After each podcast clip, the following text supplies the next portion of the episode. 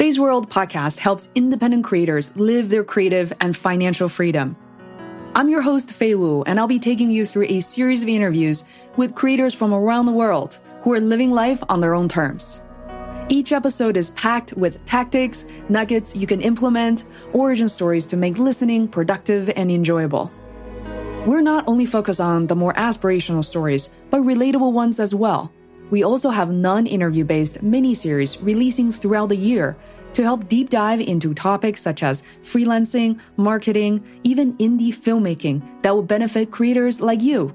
Show notes, links, and ways to connect with the guests are available on feisworld.com. Now, onto the show. Hey guys, this is Fei from Feisworld Media. I am so glad and thrilled for this conversation with my friend, my colleague, my client, Michael Leckie. Uh, he did not push me to do this. I am so willing uh, to have share this conversation uh, because, well, something important happened today on July 27th. First of all, uh, you know, Coldplay released their new single, um, Coloratura. You don't care because more importantly, today, something else is happening because Michael released uh, his book right here. And it's not even hiding us right here on the 27th. Um, so, Michael, welcome to the show again. Thank you so much, Fei, and thank you for making it all look much pretty. You always make me look better than I am, so you're magical. Thank you. I just realized our background actually matches your shirt today. Good job. It does. It's a little wrinkly, and uh, I did, as everybody knows, if, you, if you look barely behind me, you'll see all the stuff that was shoved on the floor right before we started. Um, as as Fei knows well, I recently moved from the East Coast to the West Coast, and we are still settling in, moving things around, and trying to get life organized. So, you know, a uh, little little real life background here. No uh, no no fun uh, fun green screen today. Yeah, well, this is real. I actually love it. The fact that I love going live with you because you've, you've always been so real. I mean, since our first conversation, I believe back in September, October 2019, and uh, so much has happened to you. To summarize, in the past really less than two years, you have gone from a corporate executive to an entrepreneur and you know starting your business is not trivial and in those two years you worked very hard i, I know at least for you know the first year writing the book which we'll talk about the process and you moved across the country.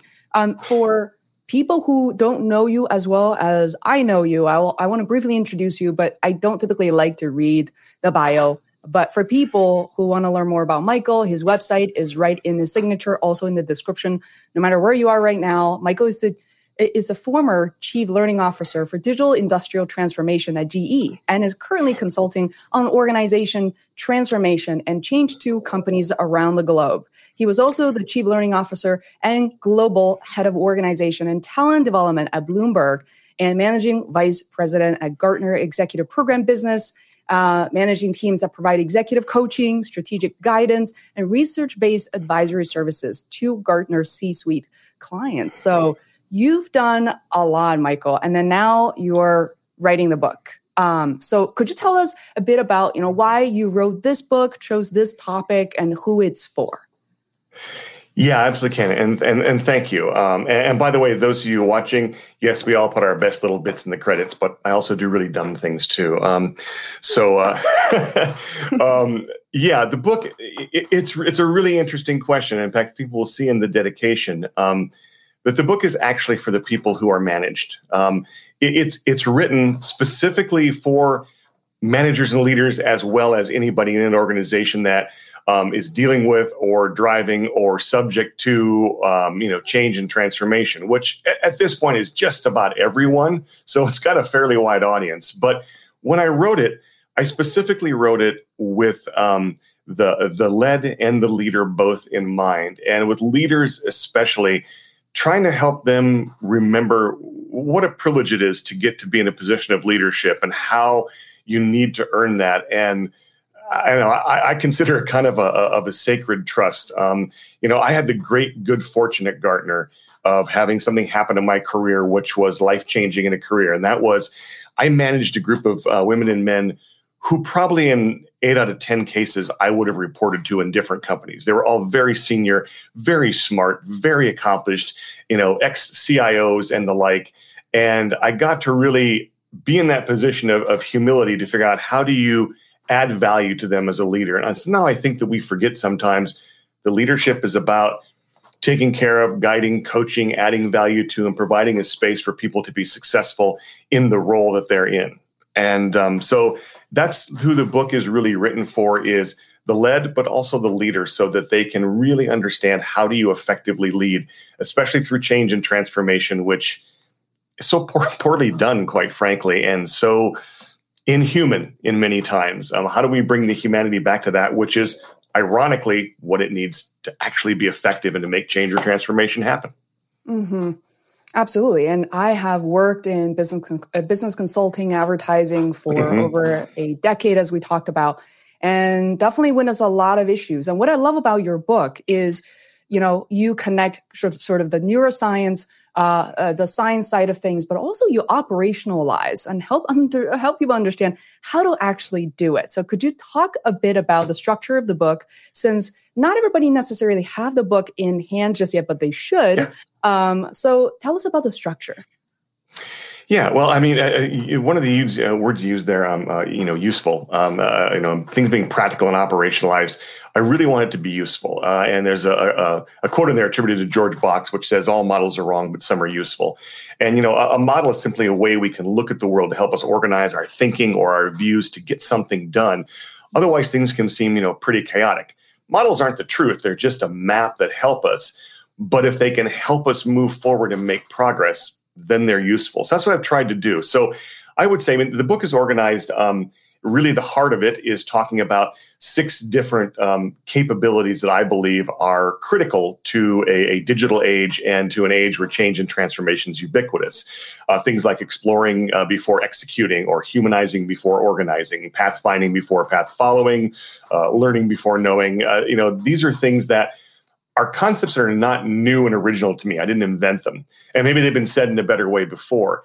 But what I tried to do after I explained the concept and shared some stories of how it shows up and really leads to, you know, great success and great forward momentum is then said, okay, so how, how do you operationalize these things? Because all my career, since I've been working in the field of, of change and culture, people have said, and you know, change the manage the change and and, and change the culture. And it, reminded me. I think I've told you this story before. It reminded me of um, the only time, unfortunately, that I ever went uh, scuba diving.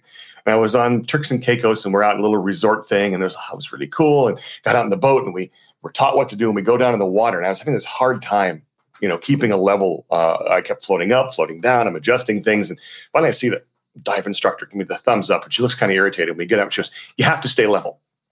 I'm mm-hmm. like, well, what do I do? She goes, stay level, which I mean, it was the most useless advice I'd ever gotten, especially with her anger there when I was all frustrated and humiliated that I couldn't do it.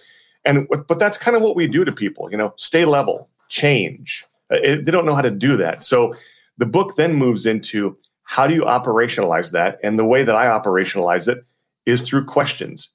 The the simple act of asking questions, good questions of yourself and of others and then learning from what happens and we'll talk a little bit more about that. Learning from the answers learning from the asking itself learning from how the conversation flows is is in itself a change in behavior. So my my belief is that beliefs never change behaviors um, uh, behaviors change beliefs sorry um, it's the other way around. People start with beliefs and they want to say, hey, here's the new beliefs to change behaviors.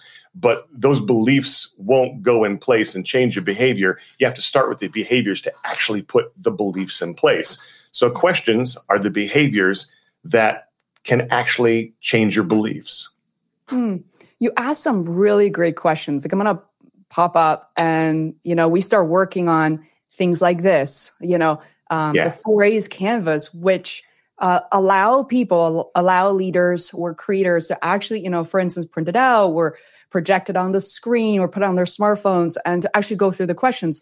When you first introduced it to me, at the beginning, I was thinking, okay, the structure is quite simple. You know, like uh, I've asked myself the questions at least once before, but I love your belief which you've taught me in the past 2 years is that you know innovation and change in itself it's not a destination it's actually a process And that is something I really appreciate. But I do want you to maybe dive in a little bit about the four A's canvas and, and tell us how you structure uh, these questions and why.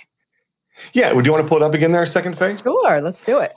So you can see the four A's are simply allow, ask, ask and ask again, and then assess and then again. So there's there's more A's in there, but it's the allow, the ask, the uh, assess, and again. They're the four that we talk about. So um, I used a canvas, and you can pull it down if you want to. But I use a canvas. Um, I was taught this when I first started working in digital circles, like using the lean canvas and different types of canvases and Kanban boards and things to track what I was doing.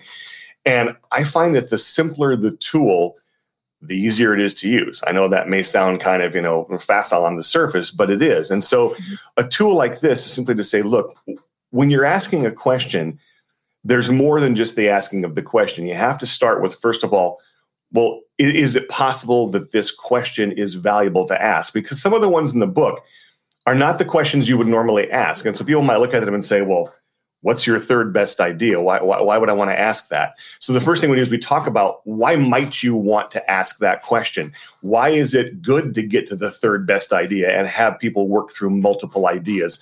Because you're more creative, you're more innovative, you push past the answers that are easiest or the answers you think they want to hear.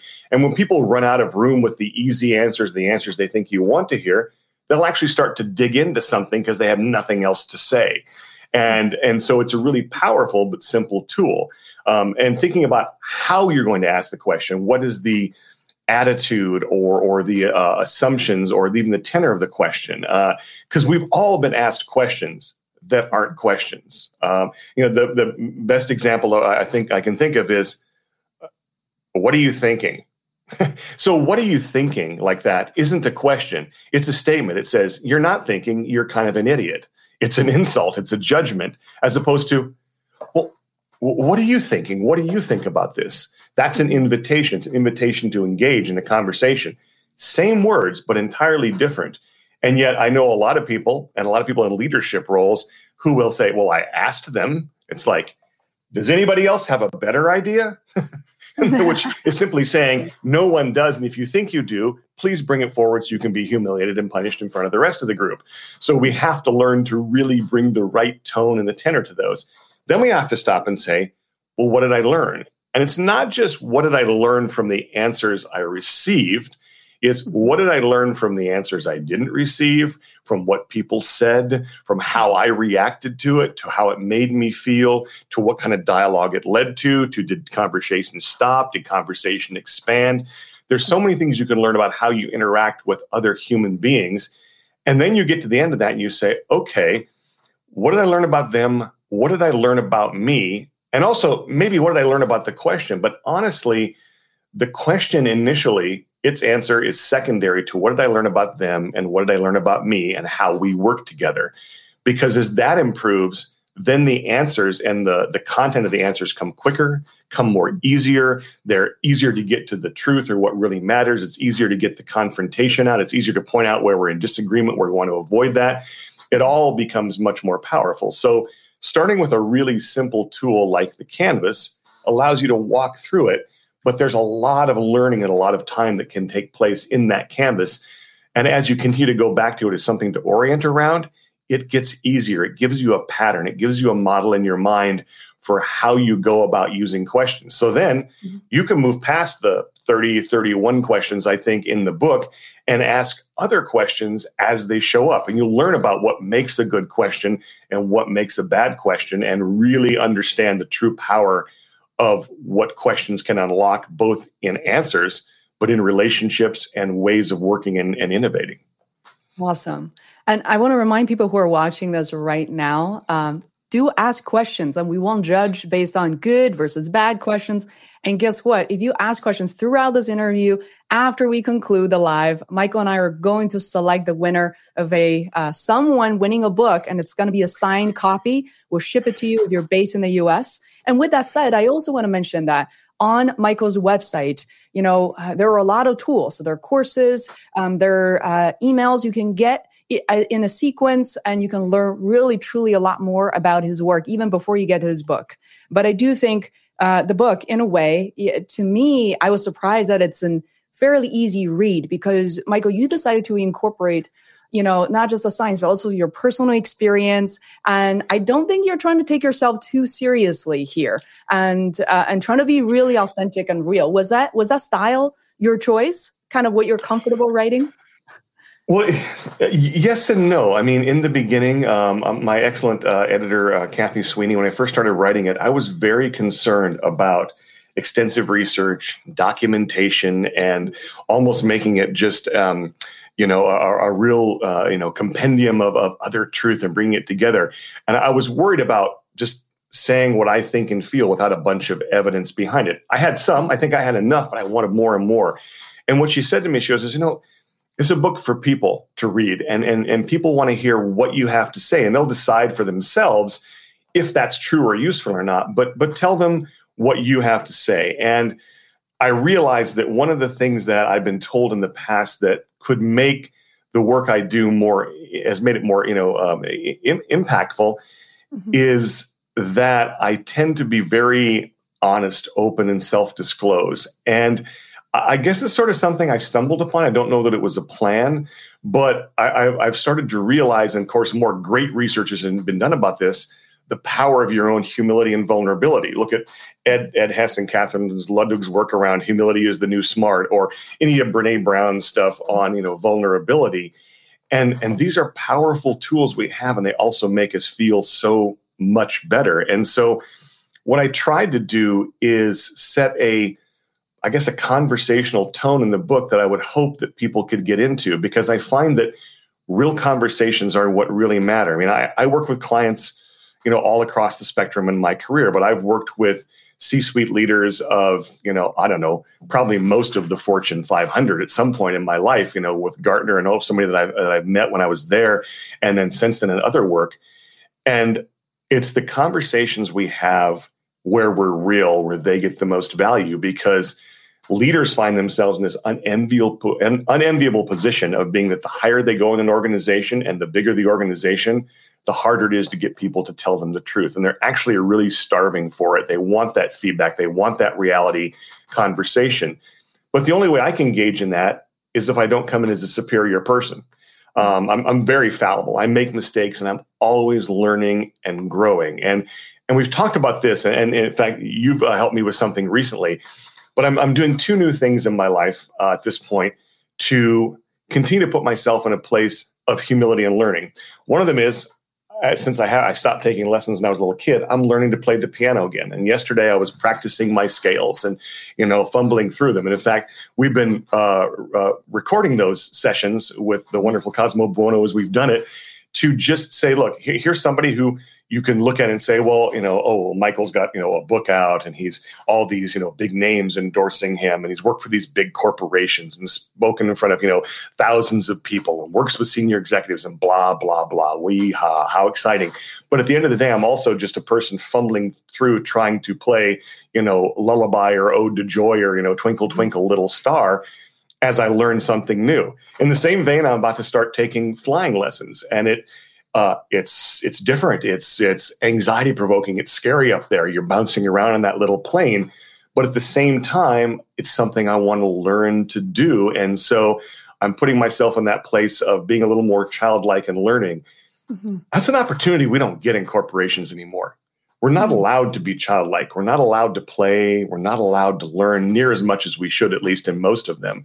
And so I'm hoping to bring a, a humanity, um, a, a, learning, uh, a playfulness, and really an openness to how can we all grow together. Because I'll, I'll, I'll stop rattling on here, but the, the bottom line is that we are in a world now where we can't know everything we need to know. It can't be what we know that makes us who we are. Um, you know, we, we can't be ahead of everyone. We can't be the best. There's too many things to know.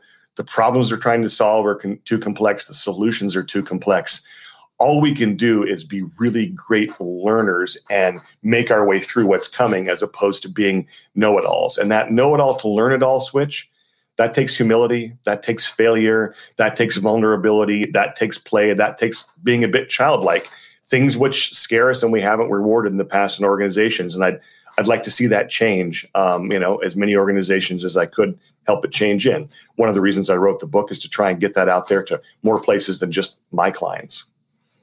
Um, this is so lovely said because it reminds me as I started listening to the audiobook by Simon Sinek as well, The Infinite Game.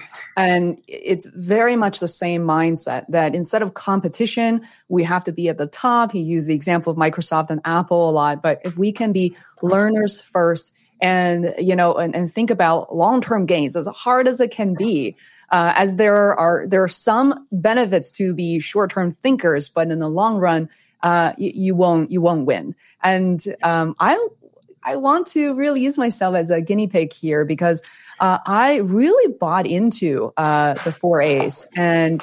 And then, as a creative entrepreneur, as you know, as people know on my channel, I haven't worked in corporate for more than I think almost seven, six, seven years at this point. I don't see myself going back yet. I actually gained a lot of knowledge from this book I'm reading and it's a it's a type of book I want to hold on to. It's not a temporary read. It's not something I feel like uh, I will learn once and I'm all set. So uh, so here's the context. I think the context really helps. A lot of entrepreneurs in our position really struggles with one thing, which is to understand how to actually scale their business. And I want to mm. be completely honest, um, right? As for myself, there are a lot of excuse, excuses not asking for help.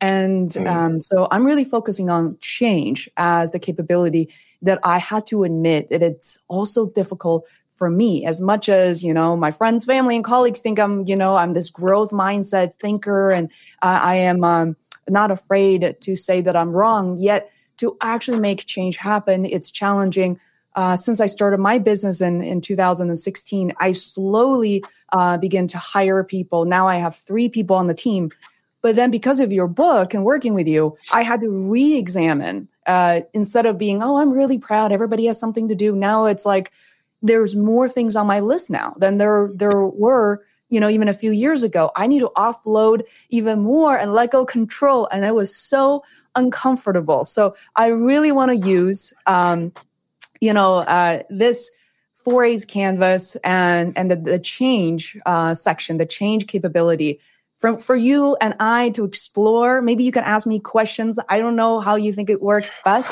but shall we give it a shot? Sure. So you want to talk about, you know, how to how to kind of move forward and ask for more help? Yeah, asking for more help, either yeah. finding new pe- uh, new people, or or for in my case, I slowly and surely to give away, offload more tasks to my very capable small team. Um, yeah, yeah. Um, it's it's it's a great it's a great discussion because you know uh, for whatever reason again like Brene's work has discussed so much this you know being vulnerable and asking for help, but you know when you think about asking for help, what is it that holds you back? What what what is the what is the concern or the the the fear that holds you back? Do you think from always asking for help right away? Yeah, I think some of the fear uh, that comes to mind right away is you know what if my clients will will leave right? Right now let's say i have the stability of having five six clients but they're different sizes and different type of retainers. I also have revenue from let's say uh, youtube advertising and partnering with different companies. But there's always part of me is thinking like these things kind of in flux right? If i commit to paying uh, my resource uh, my amazing people certain amount of money i feel like I, I want to do right by them. And, and what if yeah. my client base changes? And it's just like, you know, um, what if something yeah. happens? Yeah. Yeah, so it's like that. There, there's that that fear of if I, if so in this case, if I engage and bring others into you know my little world, that mm-hmm. now they have me as a, a source of revenue. Will I mm-hmm. be able to stay, sustain that and take care of them? So that, that fear of I won't succeed and I'll let people down. Mm-hmm. It's like I better not try because once I get there, I might not stay there.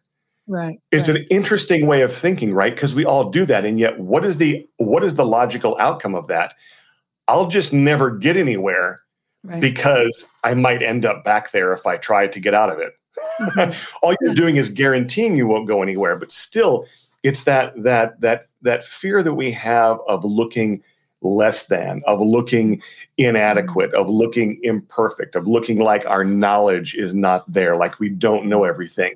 Mm-hmm. And, and here's the secret Uh, we are imperfect. We don't know everything. Our knowledge is inadequate. And there's no way around that anymore. Mm-hmm. And so, really, just embracing the, the truth of the world. It's one of the reasons I'm doing the piano lessons, is mm-hmm. because I can't do that without help. I mm-hmm. can't do that. I tried. I had the piano. I got the keyboard a year ago. I tried doing some different things. It was kind of fun. I'd learn a little bit. Hey, I learned to play, you know, the opening part to Van Halen Jump. Then I couldn't do the whole thing. I had to give up, you know. And um, but with you know Cosmo correcting me and showing me what I do wrong and where my mistakes are, I can start to fix them. Because if you think about it, nothing ever gets accomplished. You never succeed at anything until you fail at it first. I mean, anything you've succeeded at, you failed at. And the more you failed at it, the better your chances are of succeeding at it. But nonetheless, in a, in a world where we always are trying to look our best, and now it's all about your brand and your presence. I mean, you know this now. Now, as, a, as an entrepreneur, do I need to get out there and say, everyone, by the way, I am Michael Leckie and I am the absolute best at this. Buy my stuff. Well, first of all, people aren't actually going to believe that. And when they see that I'm just another human being, but I've gotten somewhere through failing and making mistakes, they're like, okay, maybe that's okay for me too. Then you take that lesson back to our corporations. You're a senior leader and you've got a group of people and you are trying to get them to change and innovate and grow and you're exhorting them to do this. But when they look at you, they see someone who puts on this mask of infallibility and you don't show your weaknesses and you don't show your soft underbelly, they get the message that it's not safe to do that around here. It's not safe to not be right. It's not safe to fail. So we have to actually, you know, to use the old metaphor, practice what we preach or no one's going to believe it, which is one of the reasons in the book when I'm talking to leaders, I say, look, you need to go first, you know, for two reasons. One, so you have the empathy for what they're going through as they change. And two, so you bring in that now much vaunted psychological safety that it's okay to not know. It's okay to learn. It's okay to unlearn. It's okay to change and try things you've never done before. And no one's going to believe that because you say it to them. They're mm-hmm. only going to believe that when you show it to them. Mm-hmm. Yeah. That, that's very helpful. And I realize, like, as I'm setting up the context, um, you have also provided in your toolkit a list of questions. So, you know, even though part one right now says allow, why would this be a good question? Just as a hint, you know, here are the list of questions related to um, this is exploring before executing. So there's a list of right. questions for each and every one of the capabilities. And uh, I think you know, for me, when it as relates to change, it's what's the what's the cost of not changing? What's the cost of staying the same? And uh, that becomes really obvious that I won't be able to grow my business. Uh, there's no balance to my work life balance, and yeah. I am unable to learn from people who are clearly better uh, at this than I do. And on top of that, humanizing things make me realize, as you're talking about, even if things go south and they don't work out, if half of my clients leave me for whatever reason, um, I am able to have that conversation with my content manager, with my producer. In fact, they initiated uh, not to ever under underestimate the people you work with. They actually approached me first. I remember last year as I was buying a house and they came to me, even offer me discounts and offer to you know help me out between then which was september closing the house through end of the year. I was blown away you know like we ended up getting more done not less. So um shall we let's see that's that's the first question. And i want to go through the list. So there is two right here. Um mm-hmm. and so if the question, let's say the cost of not changing, we're staying the same. Mm-hmm. And here we have on screen is how do I have to uh, ask this question? What what do I want to assume is possible, or what tone do I choose to use? I think the tone part is so important. So what? Yeah, yeah, yeah it is. I mean, we, we started with so so go back real quick to, to, to number one. Um, sure. It's the um, allow, right? Uh, sorry, yeah, the allow part. Allow. So why might this be a useful question to ask? Because I realize I kind of took off track from where you wanted me to go there. So we start with this: is why might it be a useful question to ask? And so one you were using there, I think the version I used in the book is. Uh, one one of those is what's the cost of replicating our success. Mm-hmm. So we'll take that for an example and kind of walk through here. Why might this be a useful question to ask? Well, you might think, well, I don't, I don't think there is a reason to ask that because I mean, if we've got something successful and working, we want to replicate and scale that and just go and make money and succeed and grow. But if you think about it further, why might it be useful? Well, it might be useful if there actually is a cost to doing that. Because most of the time we don't think there is a cost to just replicating and scaling what works and what we're successful and good at. But if there's a hidden cost, might it be useful to know that because might that not be something that trips us up, derails us, or catches us out later on? So if you move to the second question, then that you um, that are in the four A's, um, mm-hmm. which is ask. How do I ask the question? So this is a question you have to um, assume that possibility is there, and then you have to be real sincere because let's say you're a uh, you're a manager now, and say you've got your team there, and you want to ask that question: What's the cost of replicating our success? Your team has to know that you're not probing them for their weakness to see if they don't believe in the mission or something, that you're mm-hmm. actually asking a real honest question that you don't know the answer to, that you mm-hmm. need their help. So you're engaging them now as as equals in a conversation and you're taking the the hierarchy of the organization out of it which can get in the way. So it's like, well, what what is the possible cost of replicating our success? And people start to think about that. And one of the things that often comes up when I use this question in my consulting work is, well, then that's the only success we're really going to have. Mm-hmm. Maybe there's an even more powerful, more successful success out there. The other one that's come up a lot is, and again, there are other answers to this question, but the other one that's come up a lot is will we stop learning and innovating because we're just replicating success? And what we know from looking at the history of organizations and products and services and businesses is that everything is successful point in time. And the time changes and the context changes. So if you're you know we'll take one of the overused examples but if you're netflix shipping out dvds right from close distribution centers to your door not having you know late fees like you had at blockbuster um, you know having it keep them as long as you want buying it if you want it that was a great, successful approach to business. Mm-hmm. And yet they were smart enough to see that it wasn't going to be the only success because streaming was going to go from something that, that uh, you know, was like that to mm-hmm. something like this that actually worked, and there'd be a new way of being successful. And so that reinventing of themselves kept them successful. And we can look at so many other companies that said, no, we're just going to do what makes sense and what we've been successful at, our core competency, and not worry about the small stuff out there because they're right. That new thing was small mm-hmm. until it wasn't. yeah. And then they were they were left behind. So the ask. And then the the third part of the the canvas, the 3rd mm-hmm. question there is the ask and ask again. That's okay. Do I need to ask this question again? Have we gotten the answers out? Do we need to go back and revisit it and say, okay, as my friend Michael Bungay Stanier would say, and what else? You know, do we need to go back and probe further? And oftentimes we ask the first time and we get one answer or two answers and we think about it and we go back and we ask again and say, let's go a little bit deeper in this and we get to even better answers. Now, we don't always have to do that, but sometimes upon reflection, we'll find that we need to. And then the fourth part of the canvas um, is, is really simple. That's the assess part. What surprised me? What did I hear? How did it line up with my expectations or assumptions? So when I, I think about what I heard uh, or what I want to do with it, so in this case of the what's the cost of replicating our success, I might say, well, if we just replicate success, then we might lose the ability to innovate and change and find new ones, or we might lose our learning, you know, capacity. Now, the answer to that possibility is not great. Let's stop scaling and replicating what we know how to do and just go off in a bunch of moonshots. I mean, if mm-hmm. you're Google, you've literally got a company called right X that does moonshots. That's what they do. Mm-hmm. But you don't all, all only have that. If you're part of Alphabet, there you've got Google, which scales and replicates things like maps and search, which are their bread and butter, which they're just improving.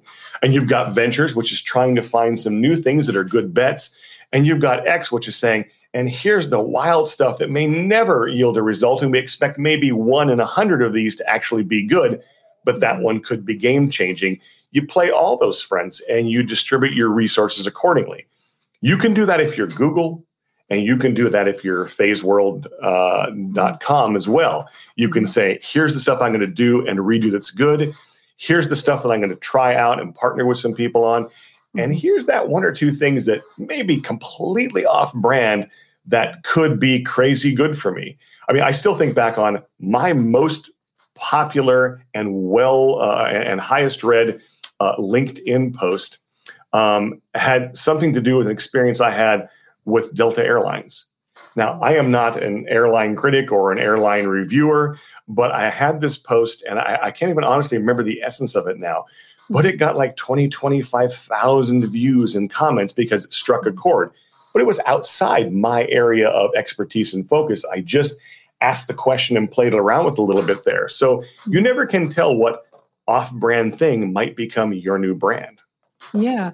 There's a, a lot of learnings as you're walking through an example uh, at a bigger scale. But I think about on my own, uh, at my level, which I know there are a lot of creative entrepreneurs, especially since before the pandemic and throughout the pandemic, are exploring new career paths. And mm-hmm. uh, it, it's fascinating to me to realize that um, true. When I think about replicating success for me, you know, I've launched my YouTube channel. I've grown it to about 16,000 subscribers, which, which I never imagined. Now I have to really make a decision because on one hand, I could say that was my success and, and, but I, I'm unable to replicate myself so that I should continue to run my channel, uh, specifically, you know, research my title, type in the keywords, prepare descriptions and all these things because I know from an algorithm perspective, I have really owned this. Um, but it's not true. Uh, you know, I'm able to train someone else. And when I work with Anna, when I work with Herman uh, and Rose on my projects, I realize they bring in whole new perspectives. And, and Anna designed the thumbnails that have higher click through rates. And, and if it doesn't, frankly, and she and I have a meeting right after this, and we'll look at we'll look at the stats and we'll figure out what works. Um, so that's absolutely true. Another question I like when you ask, "What is the worst that could happen?" So in a you know, what's the worst could happen? Yeah, lower lower view, lower click through rate, and it, it doesn't like it. once you put things on paper, you realize it's not nearly as horrific or, or scary as you thought. So to go through that question, you realize that um, what what's blocking us can actually be frankly a little little silly. And um, that yeah. we can actually get past that much much more um, quickly than I we thought. So well and we we make these assumptions about for others. Let's let's talk about um, you know uh, me working with you or you working with uh, Rose and Anna and others yeah. is that we have this oh well this obligation. If I start now then what what happens to them um, mm-hmm. if, if for some reason I, I, can't work with him anymore one day. Well, you know, the fact of the matter is, is that I mean, we've been working together for a couple of years, mm-hmm. and I, I pay you a regular monthly retainer for the work that you do. Mm-hmm. And I'm sure that's great business for you. But yet, if Michael Leckie disappeared tomorrow, it wouldn't devastate your world. You'd miss me, but it wouldn't devastate your world financially, and you'd you'd move on and you'd figure something else out. And you've probably done things like I have to prepare and to kind of you know spread your business out a little bit. Well, you know, uh, uh, Rose has and Anna have as well as they're building it. And you know, there's these points in times where it's easier or harder, and that's what happens. But when you talk about what's the worst that could happen here, you know, the worst that could happen if I engage you is that it doesn't work out, and someday we're not working together.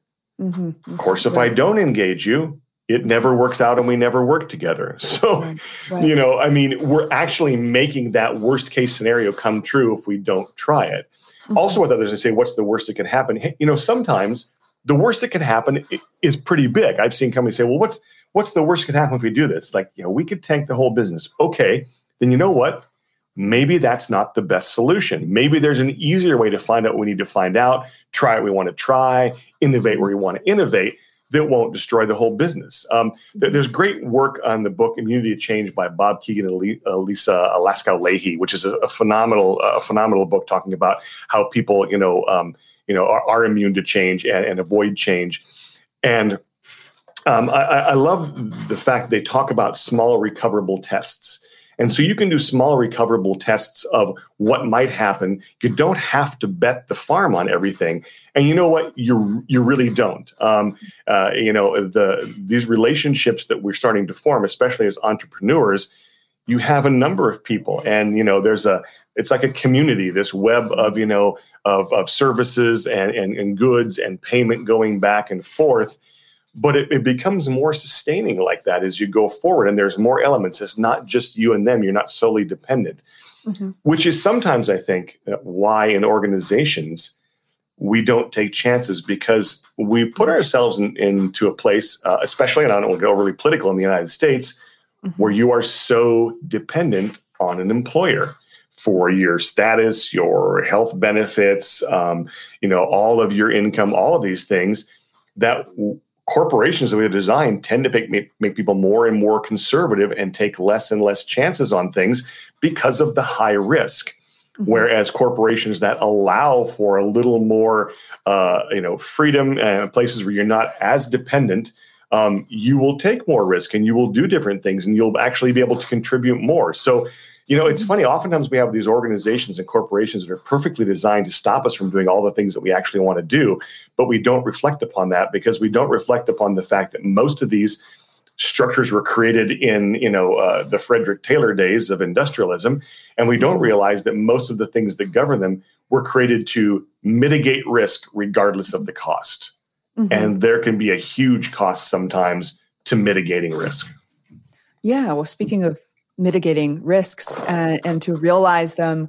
Uh, one question that has come up a lot, by the way, on your social media and through conversation is the fact that, you know, you personally, you came from corporate America, you were, you know, managing director level, you are high up and there's a lot more at stake as you climb the corporate ladder you know um, so for us you know our, our base salary from when we left corporate is very different. For me i was thinking you know i think i can replicate this you know at some point or it takes some time. But for you uh, a couple of years ago or a few years ago as you were contemplating this that was uh, probably a pretty big risk. I mean, I don't know. What was your mindset like? If you were to, if you were to flip the script, you know, what was change like? What was pathfinding innovation like for you to start your business? You know, as opposed to just keep going, keep doing what you were doing.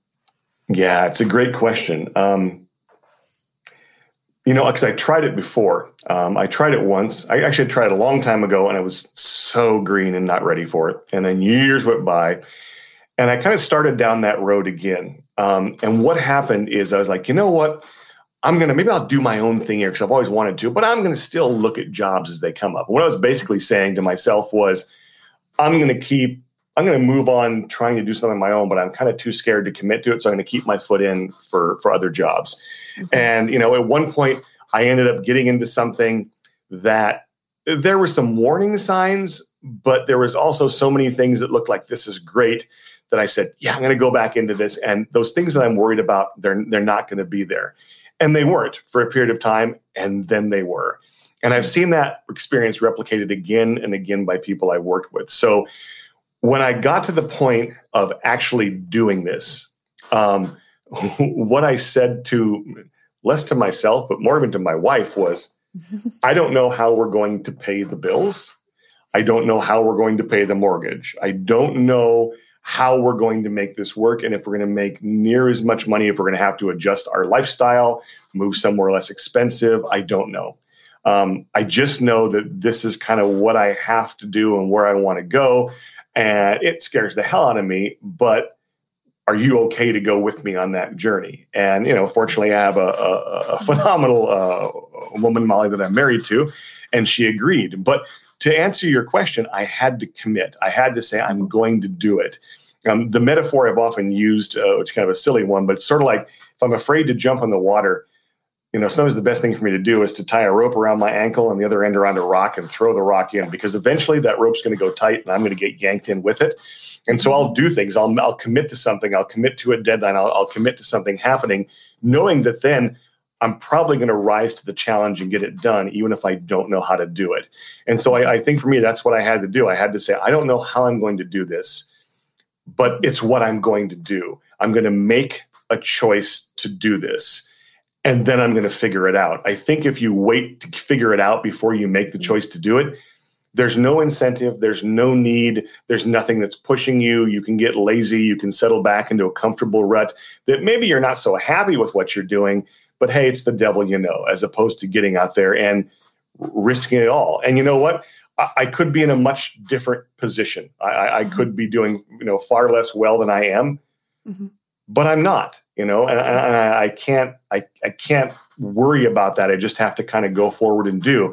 And also, quite frankly, you know, while I've, I've done, you know, uh, very well, in fact, I've, I've done better financially uh, as an entrepreneur than I did even in the big corporate roles, but that's not guaranteed. Of mm-hmm. course, the corporate role is not guaranteed. They're giving you the illusion of control. You can be, you know, let go any day for whatever reason when your manager changes, there's an acquisition or the strategy changes or, you know, whatever happens. So I've just kind of em- embraced more of that unknowing and mm-hmm. realized that really that's that's the reality of our world and we spend all this time constructing false structures of security that tell us it's all going to be all right.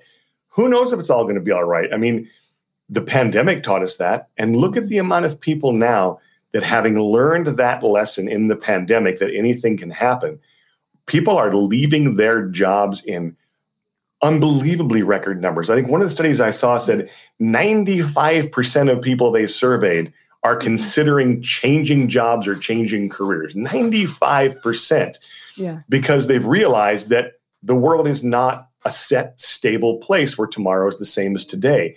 Yeah. That's scary, but it's incredibly freeing at the same time once you go ahead and accept that reality. Yeah. Uh, this part is so helpful. And and I know you know this is a segment I want to slice and dice and share share it again and again. Um, but uh, is it possible Michael to break down your transition? Because I know that one advice I give to people is like now today you have an idea. Maybe don't you know don't try to screw up your job. Tomorrow try to leave your job. Uh, don't burn bridges. But um, now, knowing your clients absolutely adore you, you still travel a bit here and there, there's still a lot of freedom uh, on your schedule. Could you help people understand how to go from like ideation, where from going from passion to action, but actually build out a plan? Did you reach out to your your clients, people that um, you know build out relationships ahead of time, and then kind of smoothly transition into projects? If you remember what that was like. Yeah, you know, well, I mean, um, uh, the first time I did I did more of that. Um, I, you know, thought about what is it I'm good at? What have been building? What have I been doing? Where's its application elsewhere? How can I reach out, make some connection? Um, and I was always, you know, uh, uh, somebody. Um, oh, I'm blanking on his name. He'll never forgive me. Uh, Joe, I can't think of your last name. Wonderful guy. And he told me years ago. He goes, he goes, You're in a great spot right now where you got a great job with a great company like Gartner. You don't need to worry about going anywhere else. So now is the perfect time to be focusing on building your network and yeah. build it from a perspective of what can you give and contribute to people out there that need help that aren't in the position you are. Because when you find yourself or decide to be in that position, you'll want that network to be there as well. Um, and I really took to heart, I think, Adam Grant's uh, work. You know, um, um, um you know, meeting Adam, getting to do some work with him around when he wrote Give and Take is like how can you give how can you connect people? Um, and so i've always tried to be and when i was in a position to do so i was generous with my time. Um, i tried to help people as much as i could regardless of any kind of return i would get for it because it felt like that was the right thing to do in the world. Of course as a result when i've needed people they've been there for me. They've shown up. And so when i made kind of the the second time I decided to do this, I made it kind of abrupt. I was like, I just got to go and made the shift. Um, and I started, you know, uh, looking at and talking to people and putting together products, working on a business plan, all the stuff that I was learning and figuring out how to do. But the first piece of work I did that became sustaining over a period of time happened because of a relationship where I'd just given and and given my time and helped out with n- no thought of, of recompense, just that I wanted to work with these amazing smart people. One of those amazing smart people had an opportunity and said to the client, you need Michael Leckie. Here's his number. Get him in uh, because otherwise we're not going to succeed. And threw that out there. And it was a great piece of work that, you know, fell into my lap and gave me a little bit of cushion then to, you know, do other things. But, you know, I, I'd like to say that there was a really good set way of doing it. But the only only set way of doing it, I think, is deciding to do it, is yeah. is committing to do it. And that's the scariest part. You know, there are no guarantees but you can't live in two worlds at once. You can do a little preparation while you're in this world easily. I mean, I did a lot of preparation towards writing the book and building intellectual property and learning what I was good at. But when you finally decide to go, you know, you need to commit to it at whatever level it is, whether it's 10% of your time or 110% of your time.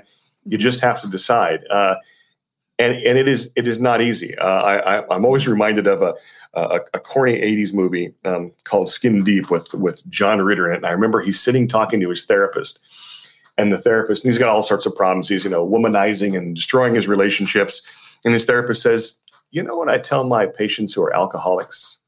I say first, stop drinking."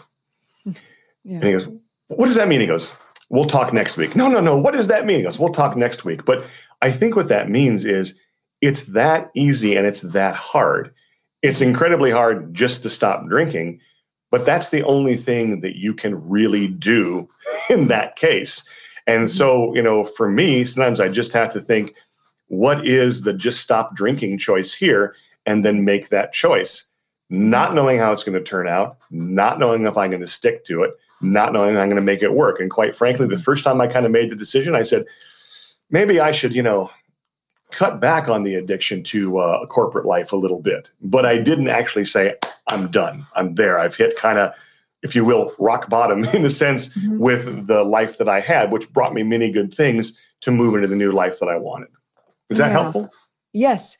It is very helpful. You know, keep your keep nurturing your relationships and uh, don't underestimate anyone. And for me, for instance, I remember being in my late twenties. I was uh, basically nurturing and kind of coaching on my own terms a lot of these kids who are just fresh out of college. Now, fast forward 10 years later, they're now in mid management situations. A lot of them have, have reached out to me. It's so hard to imagine that they're in their 30s and, and have done a lot for me. So we have our first question uh, come up from Don, uh, uh, Don Africa production and uh, interesting. So Michael, now you have a company. What kind of culture exists in your organization and how did you establish that? What's your culture? And Michael Leckie.com. Well, well, you know, it's a small organization and it's all people that um, are partners, you know, like you. Um, and other just kind of, you know, partners and friends. But I guess the culture in the organization is is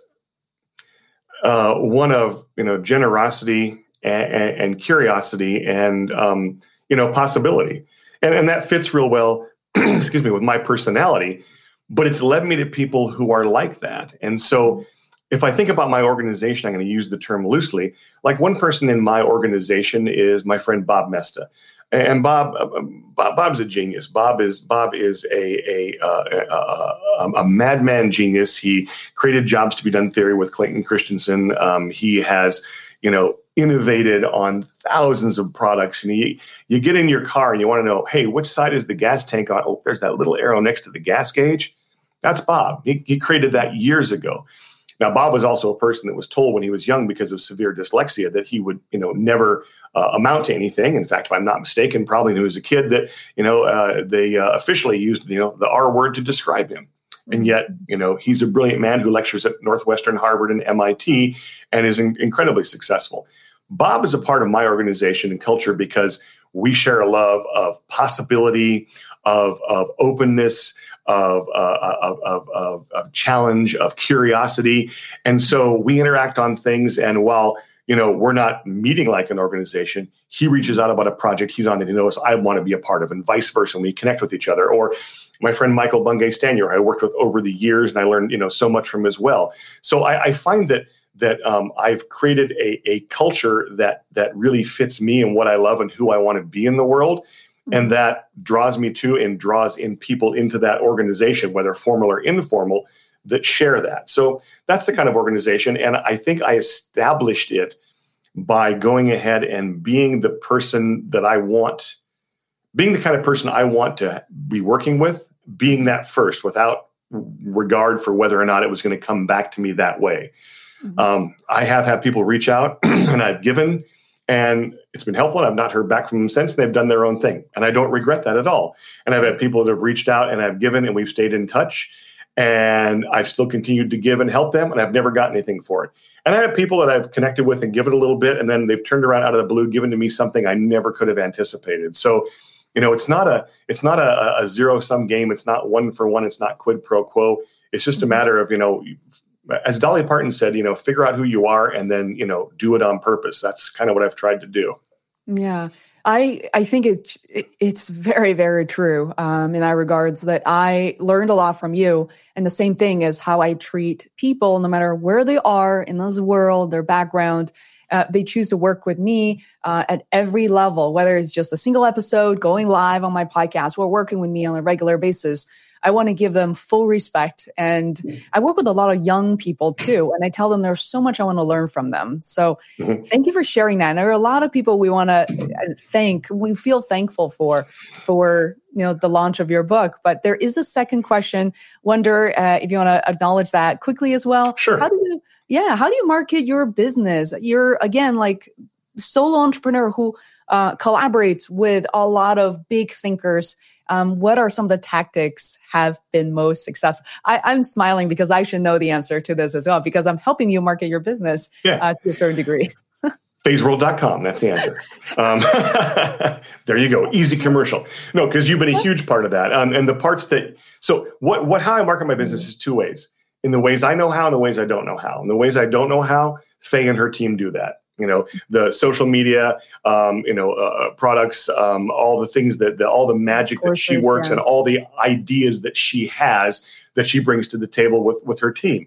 The other one's the ways i know how which is by conversation and and personal connection. And so you know when it comes to things that are mass like those of you who are watching uh, I, I don't know you personally so this is a way through this medium to connect with you. The people i do know personally those ones I connect with individually. And, you know, they're more people that, you know, may be interested in what I do or may benefit from what I do. And so it's, you know, very, I guess, you know, targeted and, and focused. Um, and other ways I do it is just by, you know, learning how to do it. You know, I, writing the book certainly is a way to market myself. Now, the primary purpose of the book, very honestly, is I want it to have an impact on the world. But also, it's the kind of thing that you know puts my name out there. It's a it's a it's a calling card. It bestows legitimacy on me, and so I do things like that. And you know, I just uh, the tactics that have been most successful. This may be an annoying answer. Are the ones that have worked, and I've tried a lot of things. And I just keep trying things, seeing what works, putting a little in here, putting a little in there. One of the reasons I love working with you, Fei, is that you know you're a great experimenter. It's like let's try this, let's try that, let's talk about this, let's do that. This one worked, this one doesn't. Great. And I loved. I used to work with some folks. I think it was an Amgen, and they would say they would celebrate every time a clinical trial would end in failure. Because it's like, mm. yes, one more path not to pursue. We're getting closer to the real path, and that's sort of the way I think of you know marketing myself and the tactics around it.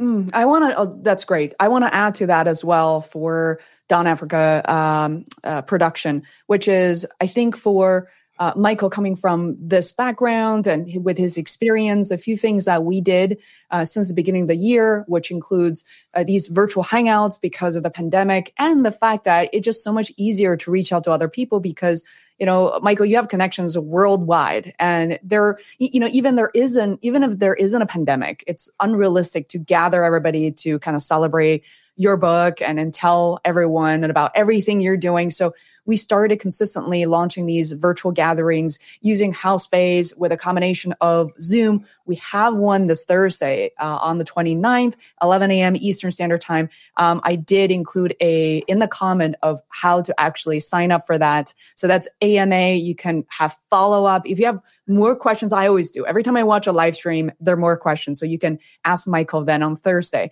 But we've been doing that that consistently, not just for the month of launch or two days after launch. Uh, and we were able to meet people from uh, really around the world. Uh, so virtual events have been very helpful, as well as I love the course that Michael put together, which we, you know, it's a it's basically a series of videos, but Michael put together these really interesting questions, which leaders and you know people from any part of the organization can study together, learning and and then you know answering via survey and then really reaching out to Michael directly. I think it's a very human experience that made the launch kind of one of a kind and really helpful for people who engage as opposed to oh let's put together a gamified plan and have 10,000 people enter you know into the email list and you know 99% of them remain inactive for people who don't know well Michael currently uses ConvertKit, and we can look at the engagement. Um, it is a smaller list, but the engagement is nearly 50%, you know, five zero. that is huge. So I would um, highly recommend that. Um, so yeah. So with that said, we're just a few minutes over. Mike, I want to invite you to maybe let us know, you know, your mentors, people that you admire, people who inspired you, helped you throughout the book process, because I want to give them a, a, quick spotlight as well. Absolutely. Well, I mentioned my friend Michael Bungay Stanier um, and uh, Mark Bowden as well. We've been you know, the two uh, uh, Toronto boys there. We've been partners in crime for years, and they've been very generous. Um, you, you, dig back farther. Um, uh, Chris Worley, my uh, graduate uh, thesis advisor, who I still work with and am friends with, and um, the the great um, Edgar Schein, who I think has influenced my thinking more than anyone I can think of, and who's um, you know actual uh, taking the time to read the book and, and endorsing it for me uh, was an, an, incredibly rewarding and humbling experience. That's really all I needed. To, you know, the book was a success for me if nobody buys a copy because um, uh, because Ed thought it had value. Uh, but there, there are so many people that I work with, you know, day to day. And um, what's nice, a lot of people who endorse the book, people like, you know, uh, Sue Mormon, who has been so generous and wonderful to me, and just a brilliant thinker who took time to engage and, and build a friendship. Uh, I, I, could, I could go on uh, and on and on with people in my lives, but I, I suppose that the, the the number one person who has, you know, I would want to thank would again be uh, my wife because, you know, if I'm on my own, I can make all these choices and take all these risks. But with a family, we have to do that together. And I have I have watched relationships that are very very different, and it scares her what I decide to do sometimes. But you know, her belief in me has given me a belief in me that I probably wouldn't have had without. I probably would have kind of crumbled and decided I can't do this. Um, so having someone that you know you're loving as your best friend, but who also really really believes in you that's that's been the most probably amazing relationship of my life. It's given me the ability um, to do what I've done, which is why I tried to, you know, tried to capture a fraction of what I feel about her in the uh, acknowledgments in the book. This is so lovely. Uh, Molly has been great. Uh, I got to meet her briefly on Zoom as well. And uh, just immediately, I, she's been such a huge supporter uh, because we have to, you know, I have to ask Molly to take videos of you, you know, during the pandemic and we put them on your YouTube channel and she's done a great job. Uh, you know, there's so many partners who who would just be you know not be interested or you're not trying to help. And she's been so consistently there and to be so supportive. So thank you molly. And i will conclude the live stream today but i really urge people to check out this book and you know uh, tell your your friends family colleague about it because it does change you and your organization for good. Um, and you know it's a it's a lot of effort that Michael put in there so that I don't have to. So I can just consume the content and apply it accordingly. Um, any anything else, Michael? Before we conclude, any last words for our audience? Yeah, I think because uh, maybe when we're talking about Molly, maybe think of it. And one of the things that she's done that doesn't have to be just your spouse doing it for you, but one of the generous gifts she's given me is listening to me. And most of the things that made their way into print, make their way into products, make their way into uh, you know uh, Fortune 50 boardrooms or into you know uh, audi- auditoriums filled with thousands of people, started in a conversation as I talked out loud with my wife, and she has listened to me blather on more than anybody. And sometimes I'll realize I've been talking to Blue Streak for like 45 minutes. I look at her, I say, "I'm sorry." She goes, "No, it's it's interesting to me. I like to know what's going on in your life."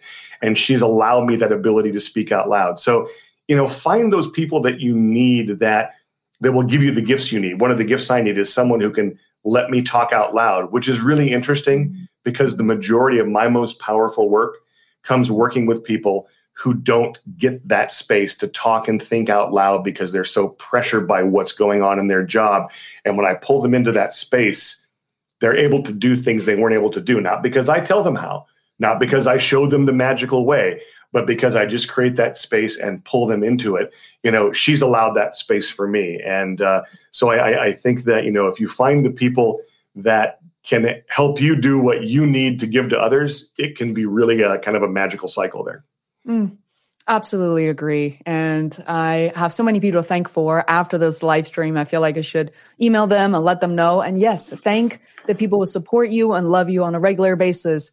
And uh, believe it or not, I did listen to uh, Coldplay's new release to celebrate today. And one quote, it's so funny. Some it's a band I listened to when I was like 19. It's been many years. So um, there's one, and their lyrics tend to be very simple. There's one thing uh, I remember from an hour ago was in the end, it's the love you give is, is what matters, right? Yeah. Uh, you know, and I think you've been trying to, you've been so helpful to so many people without expecting anything in return. And the people you influence, maybe you'll never hear from, uh, are actually there thinking of you. So please know that. And um, I hope um, some of you consider buying this book. If not, go to michaelliechty.com. There's so much to learn about his work. So much of the resources and books and blog posts and courses are completely free. All right. So consider and we'll build that. more, right? What is it? The- and we'll continue to build more. Yes, yes, absolutely. There's so much we can build together. I absolutely love it. Thank you so much. Lovely to have you, Michael. I'll take us offline now. Bye, guys. Bye, everyone. This episode of the Feisworld podcast is brought to you by Feisworld LLC, our marketing service agency created for independent creators and businesses. We offer website development, video production, marketing mentorship to people who want to tell better stories, level up, and create a profitable brand. Feisworld podcast team are chief editor and producer Herman Ceballos, associate producer Adam Leffert, social media and content manager Rose de Leon, transcript editor Alina Akhmedova, and lastly, myself, the creator and host of Feisworld. Thank you so much for listening.